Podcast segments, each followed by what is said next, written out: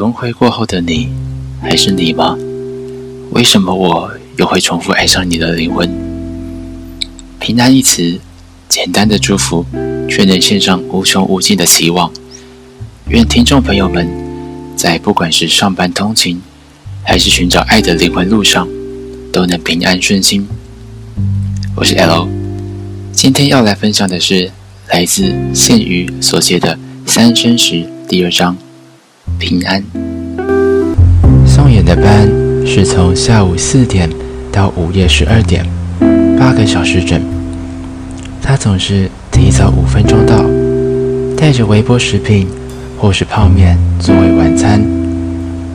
等到负责大夜班的王虫出现和他换班再回家，而王虫总是会迟到五到十分不等。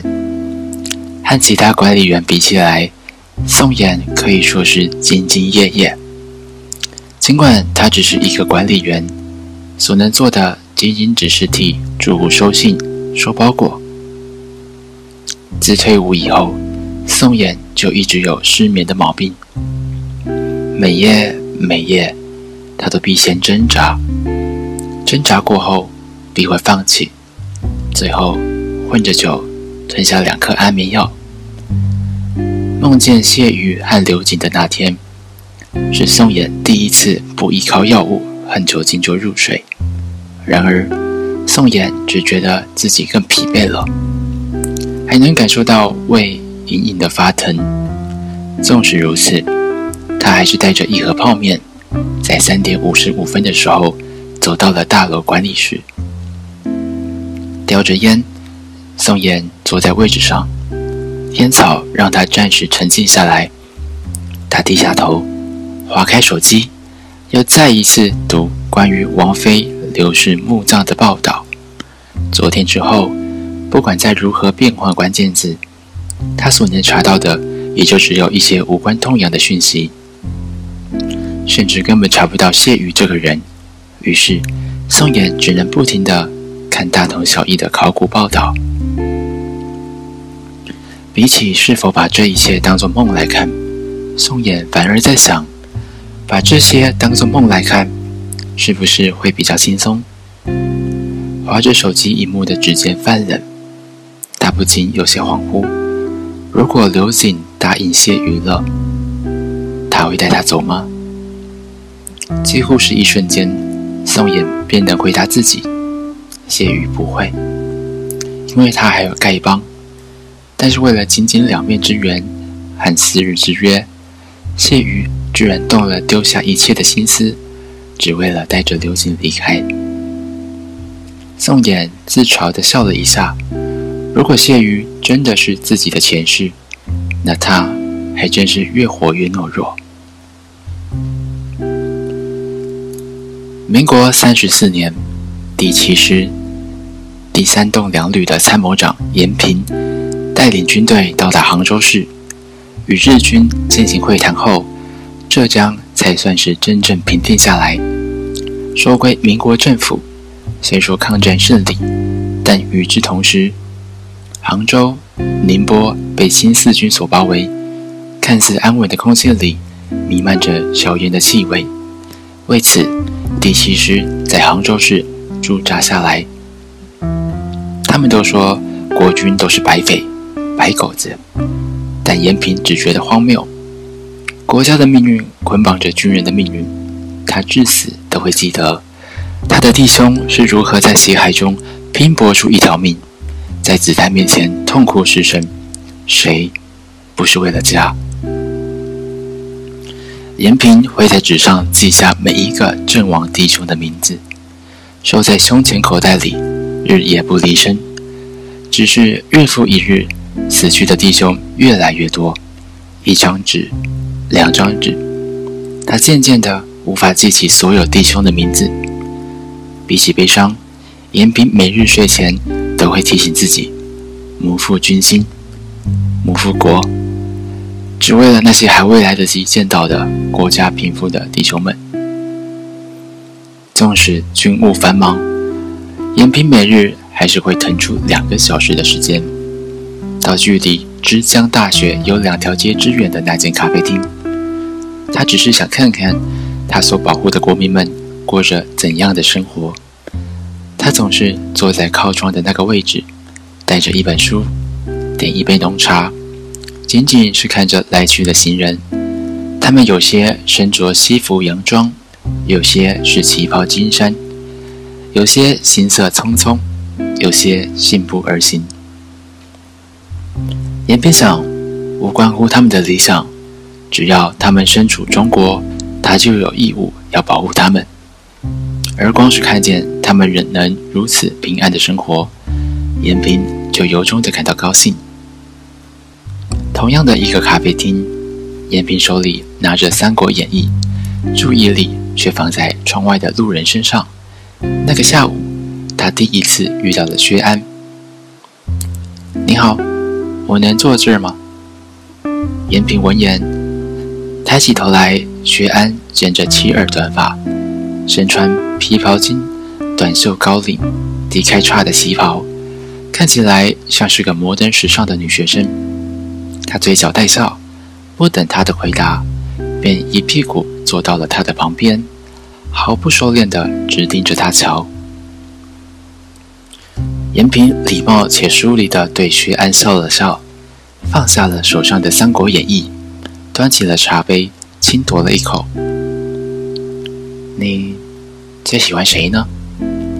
薛安看向了严平手上的《三国演义》，问道：“露宿。”严平一笑，垂下头看着放在腿上的《三国演义》，拇指摩挲着有些斑驳的封面。薛安笑了出来，像是听到什么了不起的大事似的。严平抬起头看向他。只见他的眼睛弯成了月牙的形状，随着弧度，他一眼就能看见他眼角的泪痣。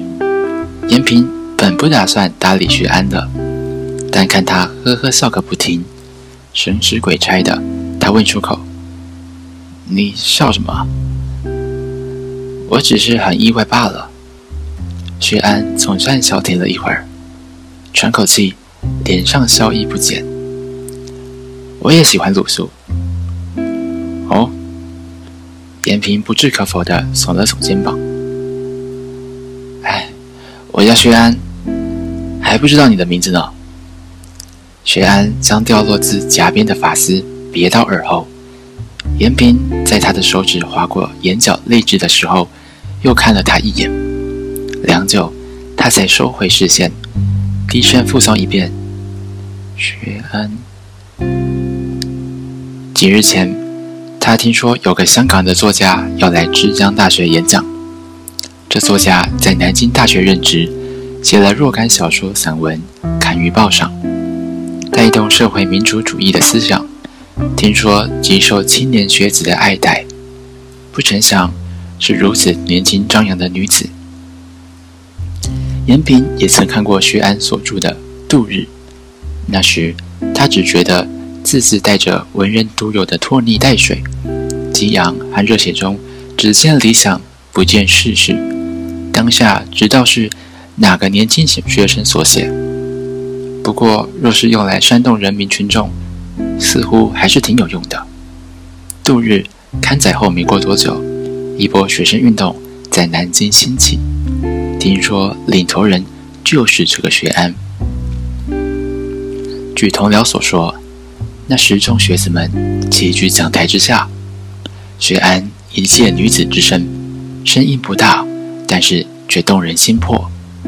底下一片静默，落针可闻，人人只是瞪大眼睛，用一种肃穆以至于庄严的态度听他说话。国家是什么？是家，是我们的家。既然都是我们的家，我们为什么要相互残杀？深陷家国于不义泥泞之中，我们奋起，几乎为挽救国家为王。是薛大作家，严平眼眸一沉，朝薛安伸出了手，笑道：“免贵姓严，单名平，幸亏。”薛安眼眸一转，似乎在思虑什么，半晌握住了严平的手。薛安收起了笑容，延平一愣。他没笑的时候，眼睛又圆又大，瞳眸又黑又深。过了一会儿，他才格外严肃且诚恳地说道：“严参谋长，幸亏。”延平失笑出声，收回了手，无奈地摇了摇头，说道：“抱歉，是我失礼了。”雪安这才露出了往常一般的笑容。严平硬是从其中看出了几分促狭。他说：“以其人之道还治其人之身。”延平没再答话，却也没心思再观察路上行人了。他只是低着头看着《三国演义》，一边用眼角余光看着薛安。薛安端着一杯咖啡，似乎在想什么似的。没一会儿。自己乐呵呵的笑出了声。你笑什么？延平问道。嗯没什么。雪然笑着，只是觉得真刚好。你的名字是平，而我的名字是安，这不是中国所需要的吗？延平沉默了一下，苦涩一笑，道。那只是我们所需要的罢了。薛安不是很同意，却也只是摇摇头，没再说什么。那天下午，他们聊了许多，就连延平也讶异，他和他两个立场如此鲜明的人，能够像是多年老友一样坐下来，彼此很有默契的不谈政局，只谈风月。他的为人一如他所写的文章。但不知为何，延平却并不讨厌薛安。或许是因为薛安就是有种让人想静静听他说话，不顾一切跟随他的魅力吧。延平到了浙江大学演讲厅的时候，薛安的演讲已经开始了。他向不小心擦撞到的几个学生道歉之后，坐在了最角落的位置上。他将军帽摘下，放在了腿上，将视线投注到了站在讲台上面的薛安。各位同学们，我想问问各位，“同学”二字是什么意思？薛安一袭墨绿色旗袍，脸上笑意盈盈，抬头挺胸，在讲台上面悠然踱步。“同学”二字，乃。互相仿效，学习，互相仿效，即是互相支撑。你们看看身边的同学，将来可能会成为一方官吏，像脚卖包子的商贩。我们中国，总有一天会是你们当家做主。你们有着最珍贵的年少和理想，那将会是我们四万人民的念想。有人在前线起义，有人革命，有多少年轻的孩子们，他们手持长枪在前线作战。这些年轻人有些才华洋溢，有些家境优越，他们挺身而出，前去赴死，为的是什么？皆是为了家国二字。他们没有了生命，但是他们的气概长存，为了我大中华。薛安声音不大。讲话抑扬顿挫，铿锵有力，温柔中带着坚定，甚至带着一丝丝不明显的悲伤，引起底下学生呼声一片。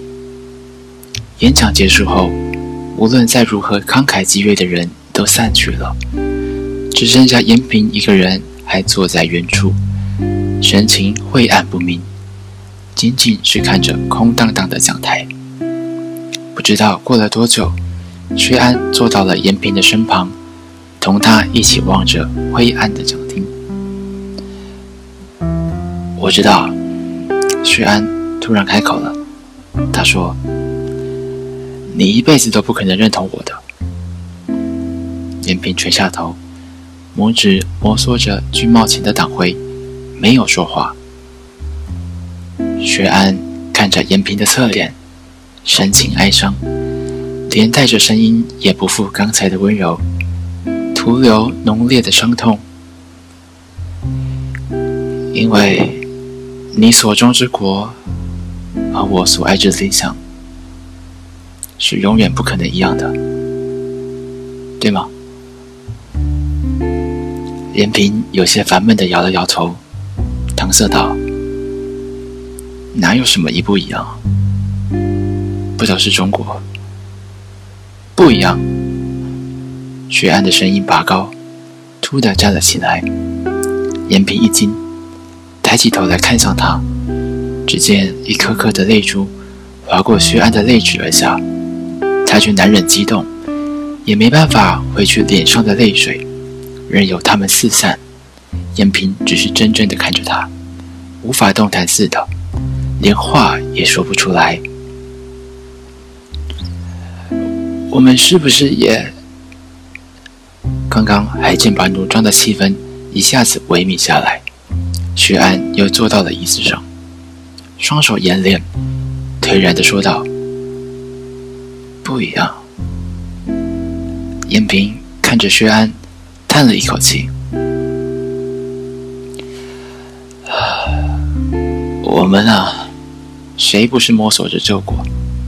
有谁能知道是谁摸对了，谁又摸错了呢？薛安抬起了头，眼里还有未干的泪。他看着延平，一时无语凝噎。延平又叹了一口气，将薛安拥入怀中。有一搭没一搭的拍着他的背后。国家面前，儿女情长，又算得了什么呢？延平低头看着薛安，无奈一笑。但就算仅仅只有几日，能得以和你一起，我也觉得高兴。薛安一愣，恍然笑了。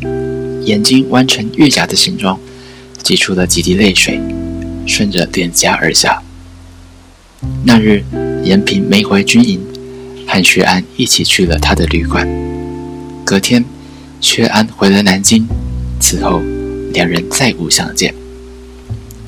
薛安经常给延平写信，延平看完之后就会烧掉，从不回信。直到民国四十年，薛安就不再写信了。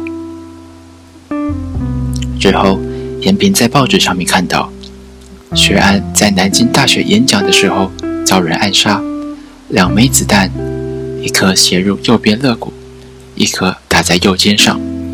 手术后情况未好转，不治身亡。留了几句遗言交代后事。几个生前友好的朋友们带着薛安的遗骨回到温州安葬。此事一传出。全国学生群情鼎沸，纷纷涌至浙江致哀。严平放下了报纸，裂下了眼眸，拿起放在桌旁的密文：事务局调查处副处长严平军舰，据查政府指令未平学院，但留一字条：你平我安，不怨不悔。李笑。仅以电文。延平颓然地靠在了椅背上，闭上了眼，叹了口气。宋妍张开了眼睛，怔愣个好一会儿，才回过神来。他猛然地站起身，把椅子都给弄翻了，但是他却无暇理会，一只手撑着桌缘，一只手扶着胀痛难耐的头。这才能避免他失去重心倒在地上。他一时之间竟不知该有什么想法，所能做的只是让自己冷静下来。而当心绪一平静，延平最后的怅然爬满了全身，让宋衍无法动弹。哎哎哎，哥们，你还好吧？王虫透过玻璃窗。看到了宋衍难看的脸色，就赶忙跑了进来，扶住了他摇摇欲坠的身躯，然后紧张地说道：“靠，你看起来比昨天还惨，怎么样？还行吗？宋妍连忙摇了摇头，推开了王虫，扶着头走出了管理室，走到了外面，经外头的冷风一吹，才觉得舒适了一点。比起头痛欲裂，延平的情绪更加难耐。宋妍只觉得自己急需酒精，于是他加紧了脚步，到最后几乎是要跑起来了，走进了便利商店。欢迎光。韩琦看见了宋妍，话都还没说完，就进了身，愣愣地看着他。宋妍看了韩琦一眼，没有说什么，拿了一瓶啤酒到柜台结账。韩琦的速度也很快，没有多说什么，只是偷眼看着宋妍。宋妍打开了易开罐，急不可耐地喝了一口。酒精冰凉刺激的气味，稍微让脑袋降温了一些。他才走到了便利商店旁边附设的位子上坐下。他犹豫了一会儿，拿出手机，搜寻“薛安”两个字。这次出来的资料很多，他的散文、小说还有生平，都清清楚楚地记载在网络上。其中有一篇。你平我安，夺去了宋妍的视线。他很快的点了进去。通篇不长，甚至像是随笔小记，但宋妍却没办法将它看完。才看到一半，他的视线就被泪水所模糊。他颤抖着，无法控制满溢出来的情绪，却无法分辨那究竟是喜是悲。哎，你还好吗？宋妍抬起头，只见韩琦坐在他旁边的位置，眼里有探求，眼角有个和刘瑾、薛安相似的泪痣。